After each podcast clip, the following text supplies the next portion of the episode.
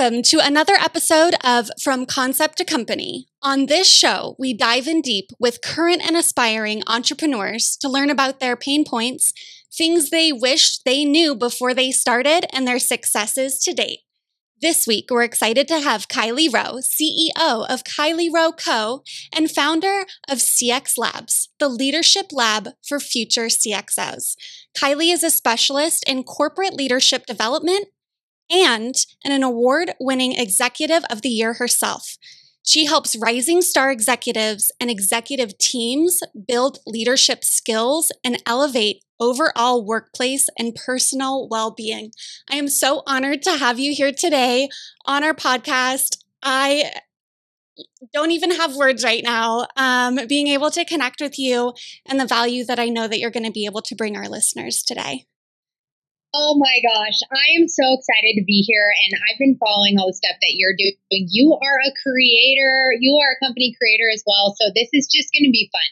We're going to we're to have fun sharing our stories in um, company creation and other sort of um, content creation aspects as well because here you are with a, pod, a whole podcast you. Yeah, it's fun. It's fun to dive in with other entrepreneurs, especially other female entrepreneurs, um, to lift each other up and to really get into the honest truth and nitty gritty of the good, the bad, and the ugly. Really, even with with a business ownership. And I think that with COVID, especially, so many people want all the information that they can get so they can learn um, and grow. Mm-hmm. And I'm so excited to have you on today so people can learn and grow from you. I am super transparent. I mean, if if there's anyone that is listening that already follows me on social media, or maybe you follow me after this, you're going to see that I'm a person that's really open to a degree, both in my personal and my professional life. And I think that it's important to be real and be human because what people are lacking right now, especially during COVID, is is genuine, authentic, meaningful connection. And we really get that when someone's willing to take the first step of being vulnerable first. And so I am all about sharing things I've learned, where I've where I've really had to pivot because that wasn't a good idea, and ultimately kind of how it's evolved to where it is today. Yeah, so that's one of my favorite things to dive in um, really deep with all of our podcast guests is how did you get here? Like, give us a little background for people that aren't familiar with you and they don't know your story. Where did you start and how did you end up doing what you're doing now? Yeah, thank you. That's a great question. And um, so, just starting off, um, to be clear, I run a company and we offer leadership development, training, coaching, all about that skill development of individuals and also within entire organizations. And um, how I ended up getting into this space sort of started a really long time ago. And I'm just going to go super deep from yes. when I was growing up. I lived with bulimia. I had an eating disorder for 10 years and I almost died. I was very sick and um, moving into recovery, it's now been for me 14 years that I identify as someone that's been living in recovery. And I am now a mental health advocate. But during that journey of moving into recovery, I had to learn the coping skills to be able to manage, name, um, talk about my emotions. And these are things that that because we get bothered all day long, whether we're at work or at home. And if we don't learn how to cope with things in a healthy way, we start to use maladaptive coping behaviors that ultimately for some people can be incredibly debilitating to the point of addiction, which for me happened. And so my recovery story is really the precursor to the work that I'm doing now because I fell in love with what I call personal leadership. And to me, personal leadership is a combination of personal development and leadership development because I've been an executive um, in different in different companies. My career kind of um, went in a lot of i've worked in a lot of different capacities but often was hired to create something that never existed and um, really had the pleasure of working with a lot of incredible ceos and teams. But ultimately what i found at the end of the day was um, being healthy with myself first was so important to leading teams to influencing change in organizations. And when i finally um, about two and a half years ago decided to resign from my last position of employment, I was like, you know what?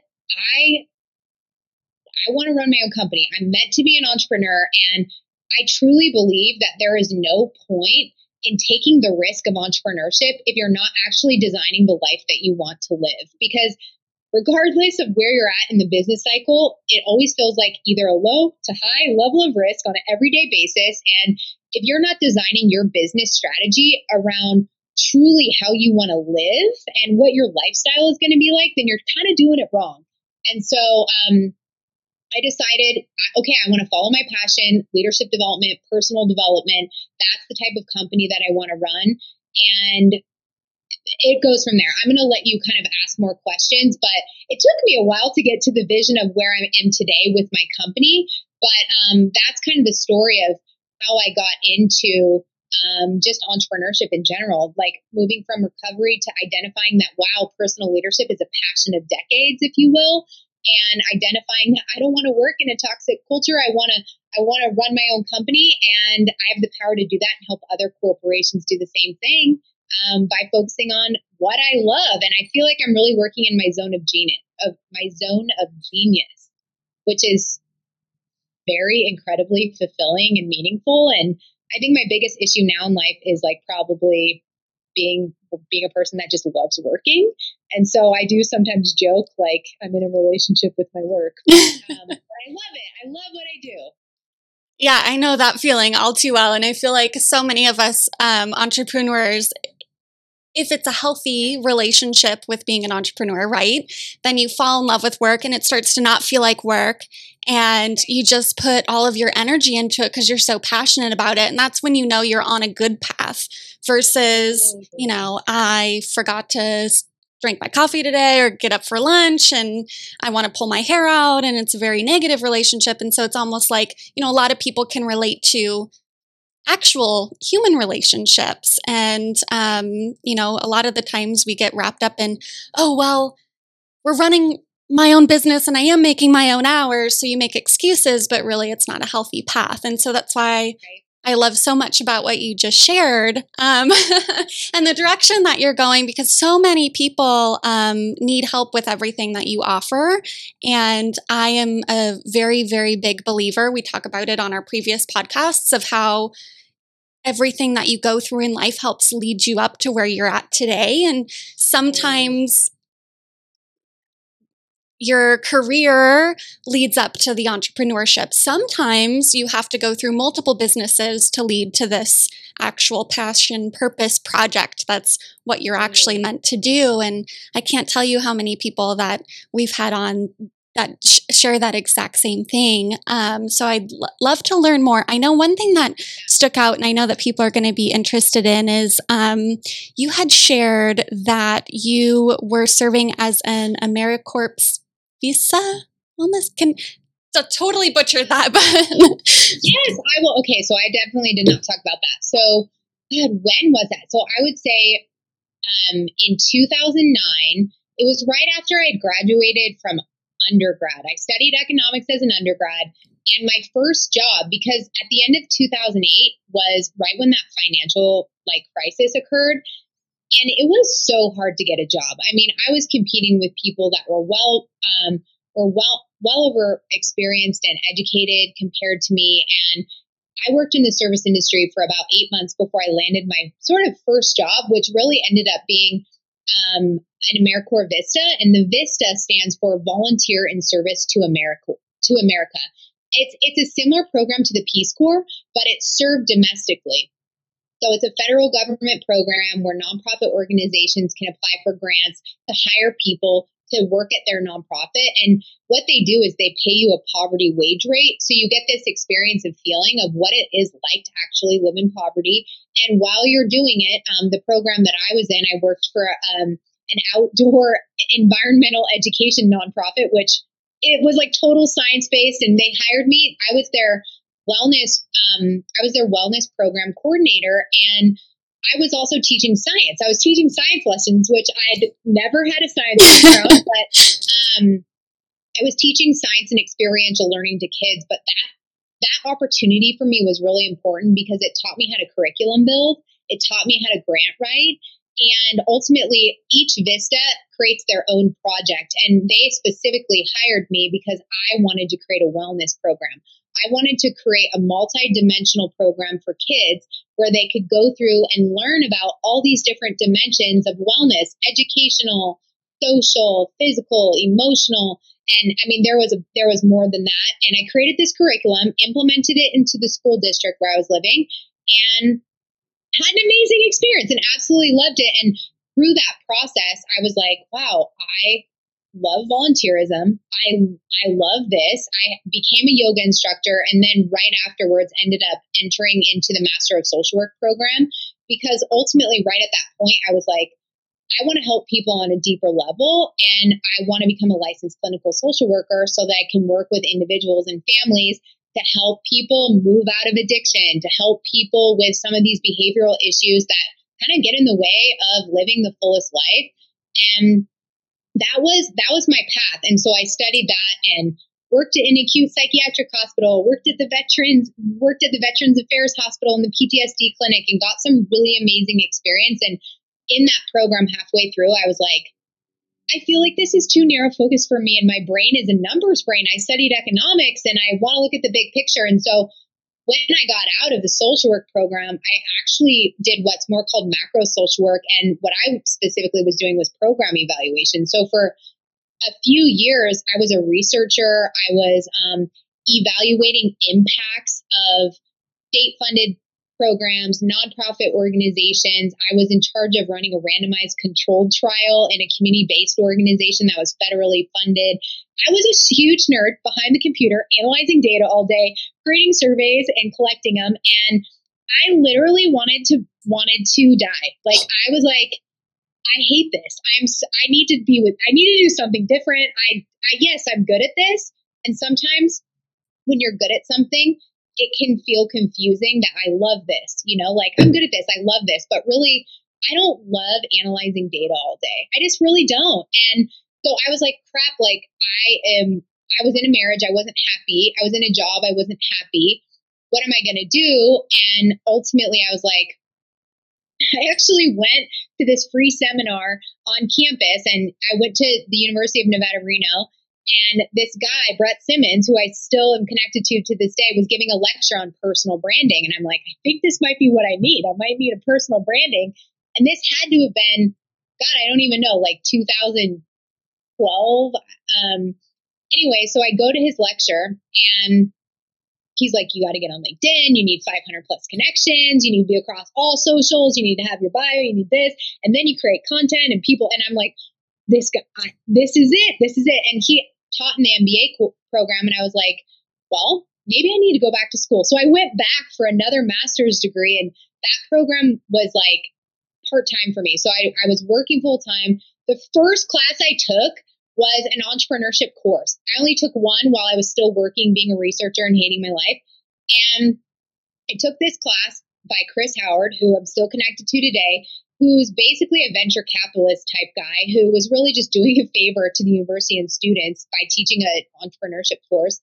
Halfway through it, he was like, Hey, I have these friends. They want to endow $5 million to the university to open an entrepreneurship center. They want me to run it, but like, I want you to run it. So what do you oh. say? And I was like, Yes, oh, it was amazing. I mean, I think it took like eight months for it to happen because bureaucracy, university.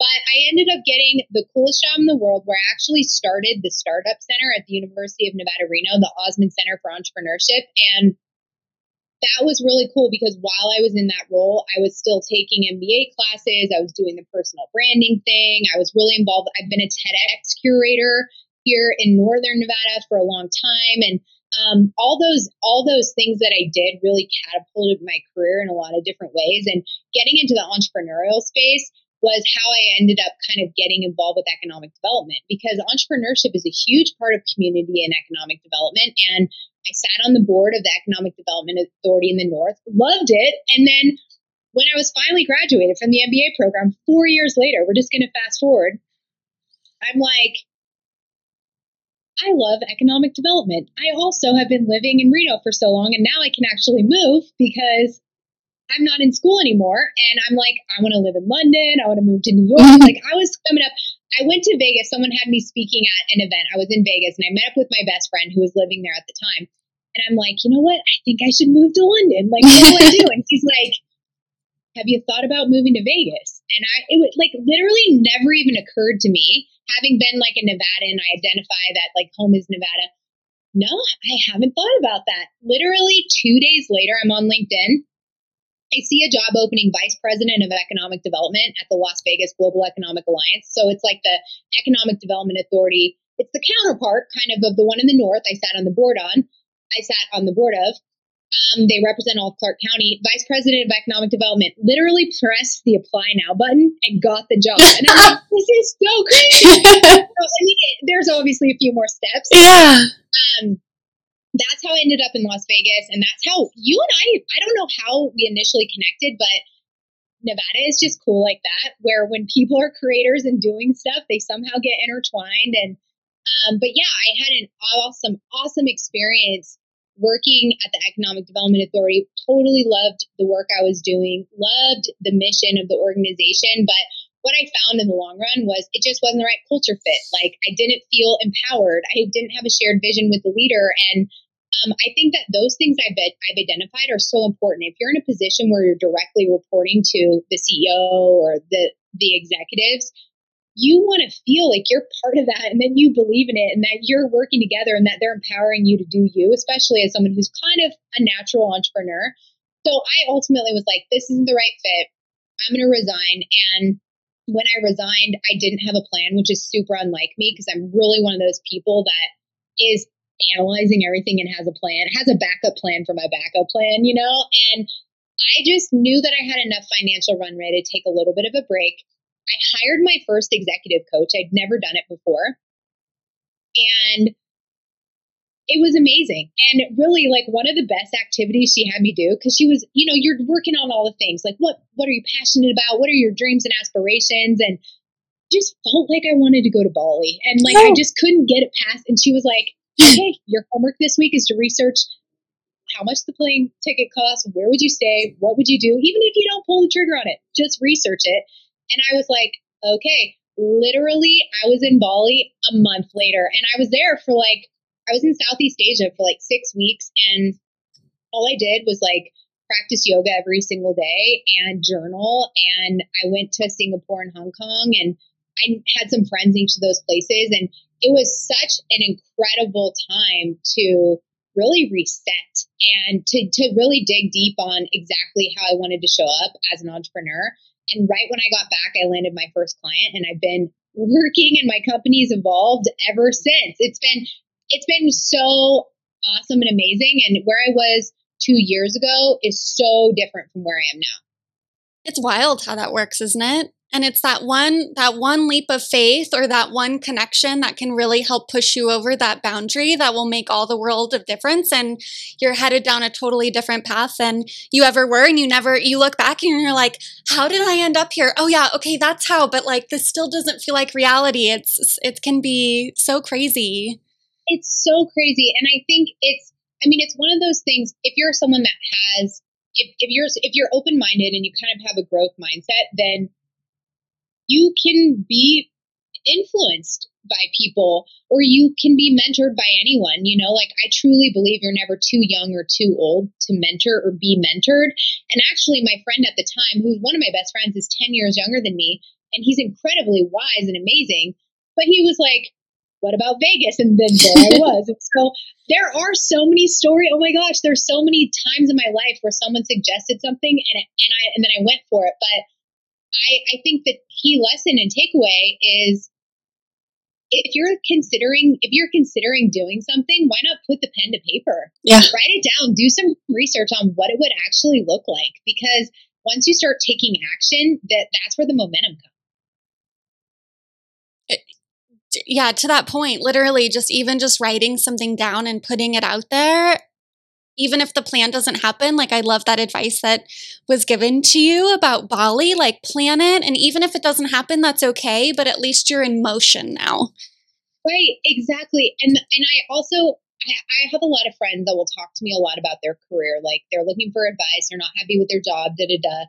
And it's, you know, I don't want to tell a lot of people to just resign like I did because that's not usually the best plan. Yeah. Like, I'm still shocked that I did that because I didn't have a plan. But most people, you usually want to wait until you have another opportunity. And, but what people can get a lot of alleviation from right away is just searching for other jobs, maybe even putting a resume out there. You know that you might not take it, um, but just going through that process of knowing there is other opportunity. There are other types of organizations. There's other leaders. There's people who are responding to your resume that are interested in you. And I think all of that is kind of positive feedback and positive reinforcement, especially if you're in a work environment that's unhealthy for you. Yeah, and it's hard. I know that. Like for me specifically, I thought from when I was a little girl, and I mentioned this, so apologies for those that have listened in and heard the story before, but I know you haven't, so I'm going to share ever since I was a little girl, I thought that I would get into healthcare. I, I had medical problems um, from when I was born, congenital defects, and um, I loved this nurse. Her name was Maureen, and I was like, you know, I want to be just like her when I grow up. And so before I had even graduated high school, I had my first responder certification. I was a CNA, I was working in a hospital, I interned at trauma centers. Like I was on that trajectory of making healthcare my life and so but but when i got into it it was really hard and it was a very negative work environment for me not just because of the patients and dealing with death and all of that stuff but also because a lot a lot of the healthcare workers were very negative and they had this bad outlook and there was a lot of like judgments going on against patients and um, it just wasn't a very healthy environment for me. So, being the person that I am, being very analytical and calculated, I was like, okay, I don't want to give up healthcare altogether just because of this particular bad experience. So, let me go try another hospital. And I went and um, got hired at um, a very prestigious hospital in Orange County, like the best hospital you're supposed to be able to work for. Tried that, it wasn't working out. Um, went to work a position essentially in in the medical field but at a desk and hated that because i wasn't making a difference right? Stuck behind a computer. Um, and then i tried another hospital and i was like okay third time's a charm. Like if i don't like this particular um, hospital it's probably not the culture. It's probably just the environment. And um, and the other thing that I kept dealing with is I was always trying to level up while going to school, and I was like, this isn't enough. I want to do this, and I was coming in, and I was like, these systems aren't right. Like, let's try to do it this way, and constantly trying to change and kind of adapt the way that um, the hospitals were even being ran. Um, mm-hmm. so yeah, one thing led to another, and I had a friend with a marketing agency and and jumped into it because I thought that that would be something fun to do. And one thing led to another. And here I am um, today, which is wild to look back on. And I share that because I feel like so many people are like, oh, I went to school for this and I spent all my money on this and I can't let it go. Or, you know, maybe I'm just being too emotional about it. And they like start to really pick themselves apart. And um, I think that a lot of people need to hear the stories of, hey, like I did not ever in a million years think that I would be doing what I am today, but here I am and like I'm the happiest I've ever been and and it doesn't feel like work anymore, you know. To me what I'm hearing you say is what we do is not our identity and people can get very attached to our external perceptions or we can get honestly, I mean, you know, there's people who are known as high achievers. I don't know if you identify as that. I absolutely do. And it's kind of a sickness sometimes because you just keep going to the next thing. But eventually, like hitting the next goal eventually can feel empty because it's like, well, for what is, why does this not feel good anymore? Like, what is really missing? And, um, you know, resigning from that role that felt like a really huge opportunity for me, the last position I was employed, I mentioned in Vegas, it left me feeling pretty empty because I'd been attaching so much to this ex- these external goals and to my identity as an executive. And um, it's so important to to become whole without um, that because wholeness includes all of these different areas of our life that ultimately feel fulfilling and truly bring us meaning and that's part of that that's really digging deep in part of the work that I try to do. And actually, we have an opportunity coming up. I'm so excited about this. we have my company does um, every once in a while we'll do a free workshop and and this one we're doing it's a three day workshop it starts october 25 runs through october 27 it's literally less than an hour each day 4 p.m pacific and you can find it by just literally finding my linkedin you can watch it via my linkedin or if you want to join our facebook group it's called personal leadership year really for anybody that wants to develop themselves. And we have people from all over the world 100 cities, 18 countries. People have joined our group. And the main thing that people really like is these live shows that we do on Tuesday, and they're really curated by the people in the group. We ask them what they want to hear about, and we get speakers on there. And um, so we're doing a free workshop, and it's called Personal Leadership Planning Workshop.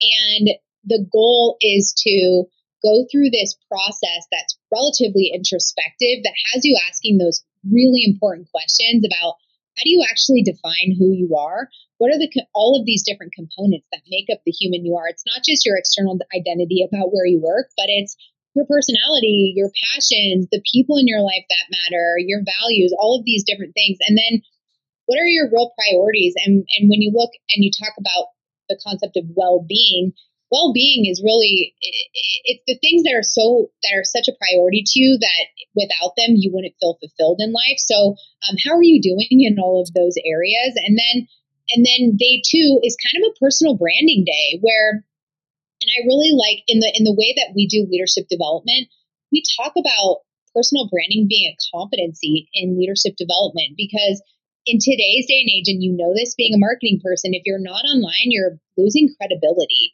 and ultimately, as leaders, what we're trying to do is connect with others, build enough trust so that we can um, influence others to be better versions of themselves, influence others to help develop your product, service, whatever it is. Um, you know, influence others to amplify a message that matters. And if you're not online, or if you are online and your brand just stinks and it's not consistent, or you don't have a profile picture, some of these key things, people are going to wonder who are you and are you legit and should I give you the time of day? And it's really sad, but that is just the way that that is the world in which we live. And and so this day 2 is really looking at how am I perceived? How do I show up in the world? Um, what do other people say about me? What do I know that I bring to the table? What is the value I consistently deliver? And then looking maybe maybe it's just a year or two ahead how do I want to be perceived? How do I want to show up in the world? And there's going to be some sort of gap in between. That's the area that we start to, to build goals so that, and we want to build goals that are in alignment with who we've decided we are. We want our goals to be to be triangulated around the information that we know matters to us. That's our priorities. So that when we do represent ourselves and our brands, we're showing up as this whole human that's truly authentic. And those are the people that have um, the most followers, the most support. And it's not about followers, likes, comments. The whole point of leadership is, um, I mean, for me, obviously, I want to positively influence others. But when you're when you're a leader, you have people that are following you literally and figuratively because they trust you and you're genuine and authentic and they and you connect with them and that is the best way to be able to help help and lift others as soon as you can build that genuine connection. And that's really what leadership is all about. And then day three is okay, everyone who's in the workshop gets to share and talk about their goals, create accountability. We get accountability buddies going on. And you finish your personal leadership plan. And that's it. And it's amazing. And I've had a few people take it um, that left these awesome testimonials on our website. You can just go to kylierowe.com slash workshop and register in advance. It's coming up. I'm so excited for this. It's it's like everything that we're talking about right now. It's like if you're looking for a process to figure out what you want to do next and some change that you want to initiate, this is going to get you started. I promise. I promise it will. Oh, oh babies. Are you hearing the baby? Ah, yes. I told you beforehand, I am the ultimate dog mom right now. I am babysitting three dogs and I have one. So me and four dogs have been going on walks. It's it's pretty intense. That's so fun. I wish I don't see any yet, but maybe they'll peep up. I'll say hi. I will I will give them an opportunity oh, Oh, sure. love it. Yeah, no, I'm so excited that this is like unplanned but aligning so well. So many of the people that I work with, granted, um, we work with a lot of like major corporations, but I have entrepreneurs that reach out or even friends that see what I'm doing with my marketing agency and with Action Mavens, and they'll they'll kind of be like, well, I have a couple of these ideas, but I'm not really sure, and I'm not sure what to do and where to start. And so definitely we'll be passing that on to them. But I know for a fact that with all of these people that have come forward and shared that with me, that we have, you know, listeners that are in that spot right now and they need that guidance. And generally, it's really hard to find the support that you can get from a group like that um, and from classes like that just from online so many people get lost in diving into you know youtube videos or they get sucked into these crazy expensive courses um, yeah. oh you need to pay $100000 for blah blah blah blah blah or you're not serious in starting your business and people are like this is my life savings and then they do it and it's just heart-wrenching right. Um, so I love the value that you're bringing to the table and the community that you're building and and to really just touch on the fact that I personally am very guilty of it. I'm great at building our clients' brands. Um, but I literally have a note on our Instagram page. I'm like, this is our page is not priority right now because all of our clients are priority. And I know for a fact that anybody that didn't hasn't gotten referred to us you know, that looks negatively on our brand. And I hate being on camera and I know how to create content and I know exactly what to do, but I don't want to personally brand myself either. So we have that gap of, thankfully we've been incredibly successful with word of mouth and and the way that we've gotten clients over the years um, and working with these major brands and having really successful results i don't need that you know big personal brand yet, but when I'm ready to scale and I want to go to that next level, then I have to get over my fear of being on camera and putting myself out there. well, and and I do want to I do want to say, I mean, it's not for everyone too, and we really do need to play to our strengths and and and everyone doesn't need to be on every platform either, you know, and we can be intentional with the type of stuff that we create and for what purpose. Now, you know, the company that I run, like a lot of people are like, what do you do? And sometimes I'm like, I, I run a content marketing company because we really all we do is create content. We create free content in our across our social media and in our Facebook group and in these workshops. And then we also have paid content because we do have paid programs that individuals join for six months at a time or we work with corporations and they hire us to do entire leadership development programs for the organization over the course of like a year. And really all we're doing is creating content, customizing content for them. And so um, the for the company, for the type of company that I run, our company brand does need to be creating content constantly because we're we're a virtual business. And if we want to talk a little bit about I don't know if you want to go in the direction of the business model, where you want to go next, but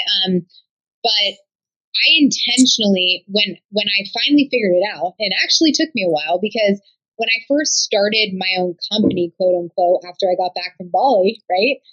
Um, I was just doing consulting and I was it was kind of like the hustle mode where you just take whatever you can get. And I had some really awesome, awesome clients and I was in a position where it was word of mouth and I wasn't having to really market anything and people were kind of calling me, which was really cool. But the danger of that for me at the time was I hadn't gotten clear enough on my vision and business strategy. So I was kind of just taking whatever I could get, which allowed me to survive, yes. But after like a year and a half of doing that, I wanted to bang my head against the wall like over and over again because personally for me, I want to build a company that scales. I want to be able to build a multi-million dollar company. I don't know how to scale a consulting business without increasing my hourly rate. It's really challenging. I mean, there's obviously consulting companies out there that scale, but I was like, this is not working. I'm literally creating, customizing something brand new every single time. There's no scalability. There is no product. Like, what am I doing? I was losing my mind. I was like, this sucks. And so I started researching how to productize your service because I'm basically a service based company. How do I productize this? Listen to a zillion and 700 podcasts, read all the books, like, what do I got to do? And I'm like, I have to develop a program. Like, if I actually do a service, I need to develop some sort of long term program. And at first, I thought I was going to build a course. Um, that kind of evolved. But when I realized the program, I'm like, well, if I love if I love this leadership stuff, I basically need to develop a leadership development training program. And I started outlining it. And then a contact of mine reached out who had been appointed to work in the Department of Energy in the federal government. And he was like, Look, looks like you do leadership coaching. Like, I need help. And I'm like, What's going on? And he's like, We don't have team trust. We need cohesion. We need to develop emotional intelligence. And I'm like, Well, it sounds like maybe your whole team needs help. So do you want to do a leadership development training program? And he's like, Yeah, but everything is so expensive and we just have a limited budget. And me being the entrepreneur that I was, I'm like, well, whatever you can afford, I'll do uh, if you're willing to hire me. And he's like, okay, so what is your training? What is your program like? There I was telling him my outline that I hadn't actually built, and I literally upsold the entire thing. and the federal government hired me, and I moved to Washington D.C. I just got I I was living in D.C. for for a year, and they hired me to train their leaders and managers in a leadership development training program that I actually ended up hiring a PhD level researcher. And I told you before, I'm a total nerd researcher too. So between the two of us, I developed a 10 session curriculum and leadership development training that's evidence and research based. Each of the sessions is like an hour long of content. And then there's a ton of extra development activities that people can do afterwards. And the approach that I have in training is really like, how can we make this um, interactive? How can we have small group breakout discussions, self reflection questions, opportunities for introspection is really where a lot of the work gets done. So I ended up creating and delivering as I was going. I was like riding the bike, building the bike as I was riding it, mm-hmm. whatever you're saying, which I hands down 100% recommend. Totally recommend for people to upsell something and then build it as you go because too many times people build out an entire thing and they can't monetize it. And so this ensures that you're making the money. And you better bet if you have to deliver something to a client, you're going to get it done because you're like, okay, I got to fire. I got to fire. I got to like, gotta get this thing done. So, anyways, that was amazing. The federal government basically hired me to create what now is a program that I have brought to the larger marketplace. And then I had to kind of figure out, well, how do I commercialize this? So that's when I was doing the work, the, the studying of do I want to build a course? Like, what does this look like? And I decided that instead of doing a course, because in everybody has this idea, not everybody, but a lot of people have this idea. And if you're listening to me right now, you know what I'm talking about. I'm going to build a course that's just going to generate passive revenue that people are just going to like take and I'm going to get money from. You can do that if you have like hundreds of thousands of followers. If you have a big enough audience you can sell a course for a super competitive price and make really good money on it. But if you're like me, maybe you have like 2,000 followers here, 4,000 connections there. Like, I think maybe in total I have 15,000 connections, like across everything. And that's kind of probably above average, but it's not like influencer, major influencer status. If you're like me, you don't want to sell something at a low price point because you have to get way too many people to buy it.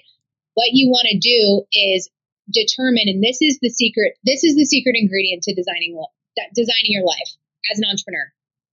First, it starts with what is the life that I truly want to live? What do I want to be doing on an everyday basis? Do I want to be showing up to an office? Do I want to have flexibility to travel? What does this look like? Do I have team members? Do I not? Da, da, da, da. Am I doing virtual business? Am I not? Okay. How how much money does it take for you to live on an annual basis with that lifestyle that you desire. Okay, how much money is that per month? All right, that's how much revenue that I mean, and then you have to like, you know, realize as a service based entrepreneur, 50% of the money is probably spent on expenses. Ideally, you're going to profit the other 50%, but then you have to look at taxes. You have to kind of like figure all those things in. You set the amount of money you need to make in an annual year. You divide that by 12, and then you know every month you need to make X amount of dollars. And if you sold a thousand courses at a small number, yeah, you could get there. Or what if you sold five or six at a way higher price point of a product that offers more value that's longer term that will ultimately create revenue stability. And so that's why what I decided to do was the CX Labs program. It's this six month virtual leadership development program where it's live. I, I, I meet people four times a month for leadership development, one on one coaching, consulting and branding and marketing, uh, um, communication practice. And if they miss it, it's recorded and in our learning management system, and they can access it later on an app. So they're getting value because it's live. They're getting value because they can access it from anywhere. They're getting value because it's a group of people. So there's like this mastermind type experience. And as a company, it's building revenue stability for me because people are paying me for six months at a time. They either pay all in one upfront for it or they pay on a monthly basis. And and and then you just have to decide how many times are you going to launch another cohort or group per year. My goal is to do five cohort launches per year and that alone should give me enough revenue to be able to run my company at the rate that it's going with the team members that I have and then where my company really grows is in the work that we do with corporations. And so we work with corporations who are really aligned with kind of a lot of the values that we have, already believe in emotional intelligence, already know that this stuff matters, already probably spending to an extent some money on their people, but they're looking for a long term commitment to develop emotional intelligence, develop supportive and consultative leaders, and key skills that we know are going to create psychological safety in a work environment that's ultimately going to lead to higher productivity, retention of employees, um, the ability to be adaptive and innovative, which is sort of what every for-profit and or nonprofit or any company really should want. So um, I'm really excited that I finally figured out how to move from the long story short, and I'm so sorry because I'm so long winded. No, I just got excited because I saw the doggy. yeah. you guys can't see, but oh, you are so cute yeah. So, um, anyway, if you ever want to cut me off when I'm talking, just give no, no, no. I was I was soaking it all in like a sponge. So I really studied. I will tell you. I mean, I studied business models like I studied leadership, and I figured out how to scale my company. And so when I first hired team members, you know, as an entrepreneur, when you first I had to I had to transition my mind from when I was doing consulting work, I was spending money when I made money. Then I had to move from I am going to spend money to make money. So that was another layer of risk that I hadn't really been willing to do before. And I had to basically be like, hey, I am going to potentially run out of money if this doesn't work. But I've developed a strategy and I know exactly what I'm doing who I'm serving, how I'm going to do it, how we differentiate. And if I don't believe in myself, then I shouldn't do this. But if I think that I actually have a good product and I can, then I'm going to go for it. And so I hired two people and um, put them to work. And I have this amazing team, and we're virtual and um, different parts of the country. And we basically, I was like, look, I'm going to hire you in the first three months. We're going to launch this first program. We're going to see if we can get any sales. And the goal is to get this many in sales. And then after that, we're going to do another thing. And we went through it. We created all this content, implemented. We exceeded our sales goal. And I'm like, this is amazing. And so right now, the company looks like it's on a trajectory to um, continue to scale as we keep making this better and better and continue to generate those clients that enter CX Labs. And then we also have a ton of interest every day I have new corporations that are reaching out to me about wanting to wanting to hire my company. And so I'm kind of in a position honestly where I'm going to start putting just job descriptions out so that I can start collecting like good talent so that when I'm when I'm eventually we're going to need more people. So I'm going to have to start bringing on bringing on people because I can't do it all. I just can't, and I shouldn't. I should no. be hanging out with JoJo. Yes. You know, be hanging out with JoJo more my cute little mini cockapoo for mm-hmm. anyone. And she's also six months old, so she's just a little baby. so cute.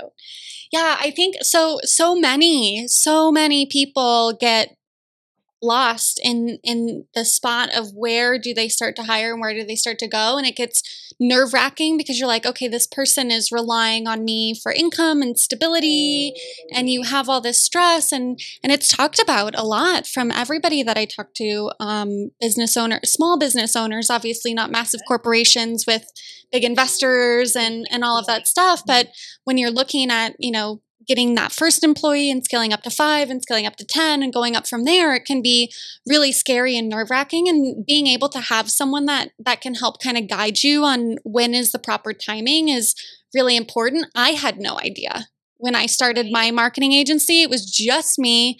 I landed on it pretty much unexpectedly. And I very quickly learned that I needed to bring in other experts to be able to fill the gaps in our service based business. So I was like, okay, I'm really good at social media. It's 2014. Nobody's really advertising yet on Facebook. Like, I'm I'm really great at this. I love branding, but I can't. I'm not a graphic designer. I'm not a photographer. I can't, you know, create this content for my clients. I'm not going to walk in there and you know pretend that I can take photos for them and uh, build websites. I don't have that background. I don't have that capability, and I didn't want to do that. I knew that that was not something that I wanted to spend my time on, and so um, I took the leap and I was like, okay, I'm going to baby step into this. So instead of hiring someone full time, I'm going to find a contractor. We're going to do a contract and say, this is what we're going to do. This is how much it is per, you know, these particular projects. And this is what uh, the contract essentially looks like. And we started moving in that direction. And once I made that leap of growing past just me, that's when I really started to sign the big clients. Like I was working on projects in collaboration with Coca Cola, I worked on um, projects in collaboration with Kawasaki, Lifetime Fitness. And I was like, okay, this is like, I would have never been able to pull this off if it was just me. And um, that team is really what like helped me and catapulted me. And then also being being able to have that inner community without having to go into an office every day. We were remote too. I made sure that from the beginning, anybody that worked on our team was remote. And if they wanted to work in Bali, let's say, from their computer, then they could, as long as, you know, you meet your deadlines, then I'm happy. And um, I'm really hoping that that's the way that the world starts to transition. Um, I know a lot of people, the, the great resignation is going on right now. And I think it's very empowering and ins- inspiring. But I also do think that a lot of people are doing it unplanned. And um, there are really great opportunities for people that want to come work for businesses like yours, where they can work remote um, under a very passionate fun leader um, and not have that corporate lifestyle anymore. Yeah. That's an amazing, you're totally spot on. And I agree with you. If you're looking to hire your first person, do a 90 day contract, do a three month contract. Don't worry, don't try to do payroll, put them on 1099. Um, come up with goals that you want, projects and goals that you want them to achieve. And really, it's an opportunity for it to be a two way street to feel like if it's a right fit, you know? And I think that it's brilliant. And the other thing that I'll say is any entrepreneur probably, if you're looking at like, why can't I scale? You probably aren't offloading like 30 different things that someone could do at a way lower price point than you. And there is just stuff that gets in your day to day way that I, I mean, hiring a virtual assistant, game changer. So, and it's hard to let go of that kind of stuff, but if you're really looking at wanting to grow a company, it's all about delegating. Yeah. And I read this article today that was like, the title was like, give away your Legos to scale the company or whatever. And it was just saying like all these companies that are, you know, acquiring new ones, merger, mergers and acquisitions. Here comes on another new hundred employees. If you get to that when you're a little kid and you're playing with other people that have Legos and someone takes your Lego, you're crying, you're upset, don't take my Legos. But the truth is, um, you, the more quickly you can actually let someone have your Legos and start working on another project over here in a company, the more that the company is going to grow and innovate. And there's just so much fear around and scarcity around someone's taking my job because mm-hmm. this person's here. No, no, no. We need we need you to do your job and or something else, or we need you to do this other aspect of the company. And so um, I don't even know how that related to what we were just saying, but um, scaling a company, I mean, delegation. You need to be willing to give away your Legos. There it goes. Yep, there it goes. Yeah, no, it's so true. And I think um Jimena actually, we had her on a previous podcast. She had mentioned a book that she read um, where you're supposed to write down like all the tasks that you do. And I'm probably going to total totally butcher this, but there's a way where you write down all your daily tasks and how much that task is really worth right? And if that's not worth what your number is, then you shouldn't be doing those tasks. So let's say you're 250 an hour and all these tasks are email responses and like this kind of stuff and that's really only worth $15 an hour whatever you set that goal at like you shouldn't really be doing any of those tasks and that's your your big sign and i think that from what i hear is feedback from um, you know just friends because i'm not a consultant we just run a marketing agency but they'll share things with me. And um, something that I hear frequently is that they don't want to let go of the income, that they, you know, they're like almost hoarding on to the income too, in addition to being scared of making sure that they have that consistency for somebody else, but they also don't want to let go of that extra money. And it's it's the the limit limiting um, thought process of yep. Totally. I mean, it's it's kind of like, what are your goals? Are you are your goals to make more money and grow your company, or do you really just are you feeling out of balance? Because I think it's usually one of those. It's like I'm I have too much on my plate, or I'm overworked, or whatever. And you know, there's a cost for that, and you have to prioritize what matters. And um, absolutely, if someone's taking that menial stuff off your plate, that takes a long time. That's is pretty important. That is an opportunity to make more money, to put that time that you're not spending into something else, or maybe it's just an opportunity to go and practice yoga more regularly and feel more whole and healthy, and that might actually grow your business in and of itself. Yeah, I remember the first time. Oh man, I did not want to go on vacation because I was so nervous. I had my team, like I I had my trusted people to to do everything and I know that they could do it without me, but they hadn't done it without me yet at that point. Mm-hmm. And um, we were taking off on on a camping trip and I knew I wasn't going to have any self-service out there. And I was like so oh, it was so it was it I was so nervous about it, but I came back like a new person. And it mm-hmm. was just validation that I can continue to grow and I can continue to trust people and I can take that me time that is so needed and and and it it gives you this whole new perspective where when you're not working um, what's that what's that saying? You're not working on your for your business you're working on your business. So you're not actually when you can kind of step out and have this out of body per se um, business experience, then then you have a different outlook too, which I think speaks volumes when you can learn how to scale. I am not I am I am not there yet. I just have to like wear different hats all day and it's like I am in the vision business business strategy hat. I am in the um, service delivery, actually creating the lesson plans that I deliver to my clients hat. And then there's the I am selling hat, which are all different things, you know, and it's very exhausting. And I'm, I'm so excited for the company to get to a point where I can work on the business and not necessarily in the business. Yes, contribute at times and, and continue to deliver value, but I really just want to, I just want to run a company and have an amazing team and um, develop people. And I want to give people a great job and place that they love working, you know? Yeah, I saw your listing recently on social media and I was like, oh, Yay, I love watching you grow. We're hiring an intern. We're hiring an intern right now, and we like to just regularly have an intern. We think it's a great. It's great for us. It's great for them. Um, and I'll probably be posting soon about. Um, I know I'm going to need to hire a new coach, a business coach, and I really need someone particular because I need someone who not only can do leadership development coaching, um, but they can also do business coaching because a lot of the people that are attracted to my programs are people who um, are entrepreneurs or wanting to be an entrepreneur.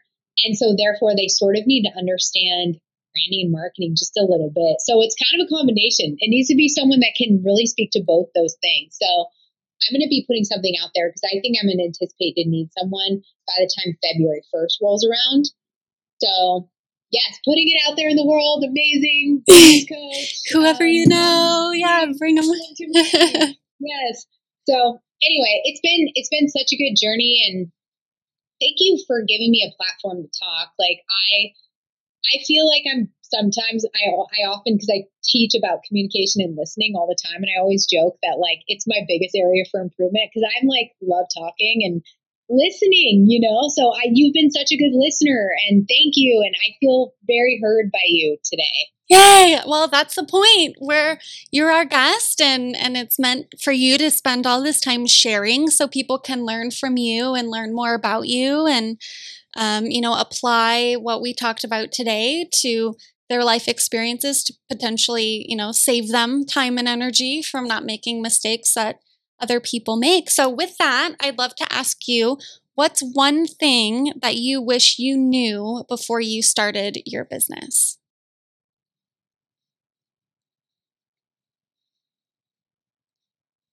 I'm still here. I'm just listening. Um, God, I have so many. I have so so many. Um, this one's like pr- more like practical and um, in the first year of starting my business, I probably spent like $15,000 on building a custom website, getting professional photography, hiring content experts to make sure that my website content was perfect, building out, you know, blogs um, that I could write and everything from business cards to outfits. I was well branded and it was like the wrong approach for someone just starting out because I didn't really fully have my business strategy dialed in. And what I could have spent my money on instead was just, I could have just made like a really basic um, template website that honestly sometimes look just as great and they're simple.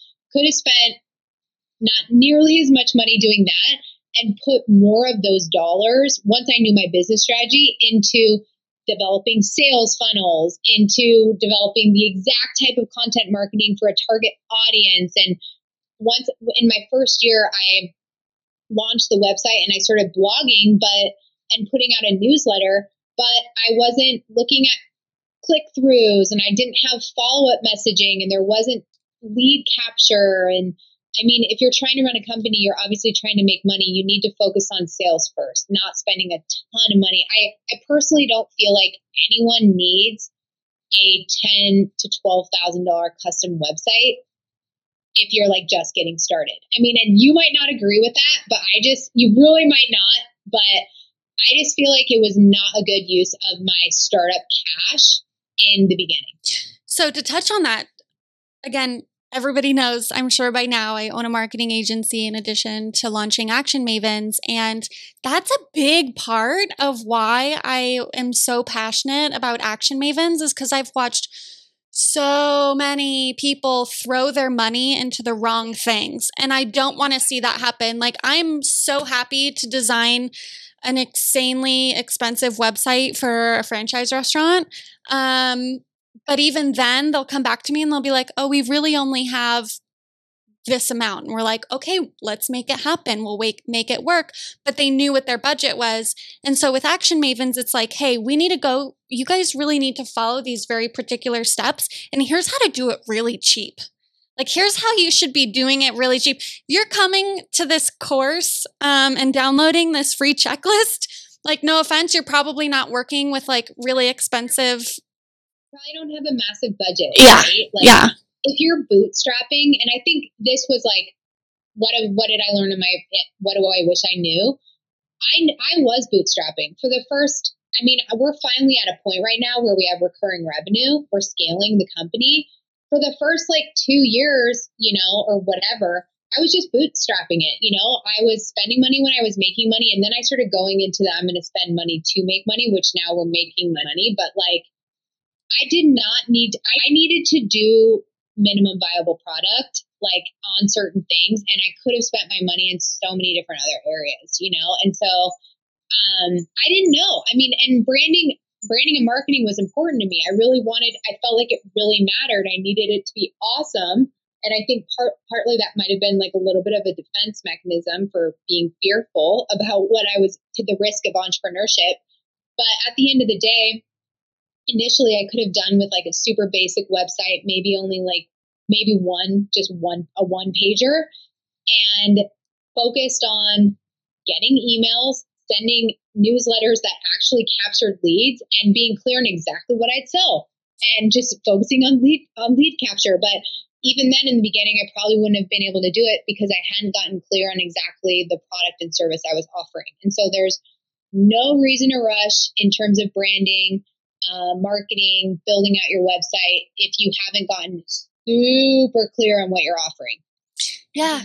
Yeah, yeah, and I think that that's probably one of the biggest things that I hear. I you don't need this crazy full business plan if you're not seeking investors and trying to get loans and all this stuff, but you do need to spend the time to sit down to figure out what's your offer? Are people willing to pay for it? Is the demographic there? Confirming that that idea is viable.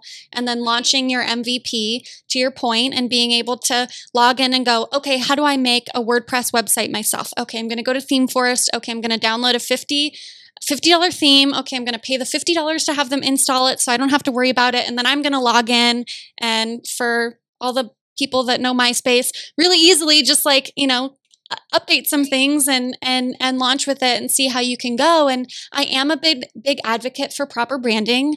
Um, it does speak volumes um, as you as you scale and you grow it, and to your point with the content and all that stuff like if you have a logo f- from canva and you have pictures that are pixelated and and they're you know it does make a big difference. There is you know people are are judgmental beings and a lot of the time if they're presented with you know, something that's very well put together and pretty and professional and something that kind of looks like it got thrown together that they're not always willing to pay as much money. Um, but there's so much more to it than it's not black and white. It's really not. And and it also depends on who your audience is. I mean, like if your if your price point is you're going luxury, then yeah, like you probably do want to look like your brand needs to like look luxury, you know. But um, but I do think with anyone, um, the really the first step is getting clear on what exactly your business strategy is. You know, what do you offer? Who are you serving? How do you do it? I mean, is there really a market for this? That kind of stuff really matters. And it took a while. I mean, I had to kind of hustle a little bit, do that consulting work to really kind of realize. And I told you the story that I don't really want to do this. I want to scale this company and I want it to be virtual and I need to have a program and bam, presto changeo. Mm-hmm. Finally in like the sweet spot, you know, I mean, obviously it's still entrepreneurship is always kind of a little bit of a grind, but again, if you're choosing a path that you're actually, you're absolutely passionate about, then you never work a day in day in your life. Yeah, it, it, can, it can get dangerous, you guys. Like, for those of you who have not started it yet, when you're in something that you love, you will blink and the whole day is over and it doesn't feel like work. And you're just like, wow, how did that happen? That was amazing. But oh my gosh, I should probably go do my yoga practice or something for me, you know, finding that balance.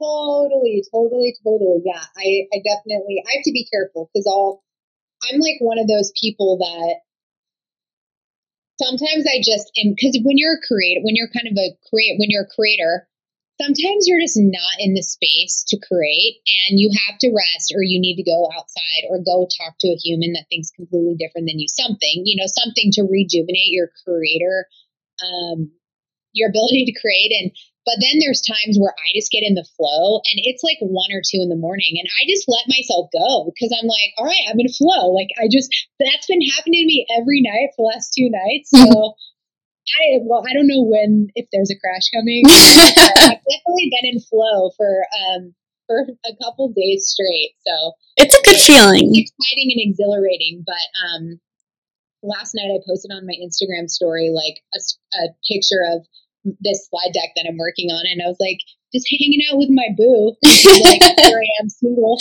and working on a slide deck at 11 p.m. at night. And obviously, I was just joking, um, but yeah, I'm like sort of in a relationship with my work a little bit right now.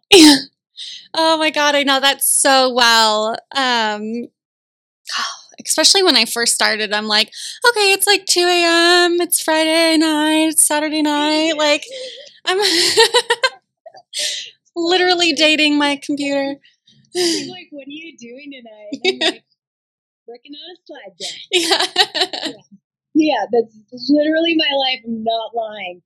Um, yeah, no, it's good. I mean, I am going on a date on Friday. I'm going on a date, so I'm going to be in Vegas, by the way. Nice. So, yeah, That'll fun. going on a date. Going to go on a date on Friday. Getting out there. Yeah. I feel like these are good things. These They're are great good things to do. Yeah, no, it's the energy is all there, and you've got this amazing um, business and and course and all this stuff on your trajectory. And I I am so excited to continue to follow everything that you've been up to, and um, I'm so appreciative of everything that you had to share and the value that you gave everybody today.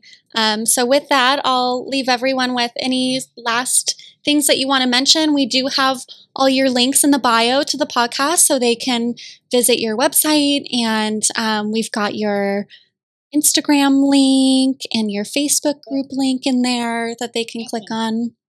They can literally find everything. But yeah, KylieRoad.com, that'll lead you to our next cohort of CX Labs, which starts November 1st. So if anybody hears this and they're like, I don't know, I want to hear more about it, then figure out a way to email me or DM me and you can just get on my calendar and we can chat for 15 minutes.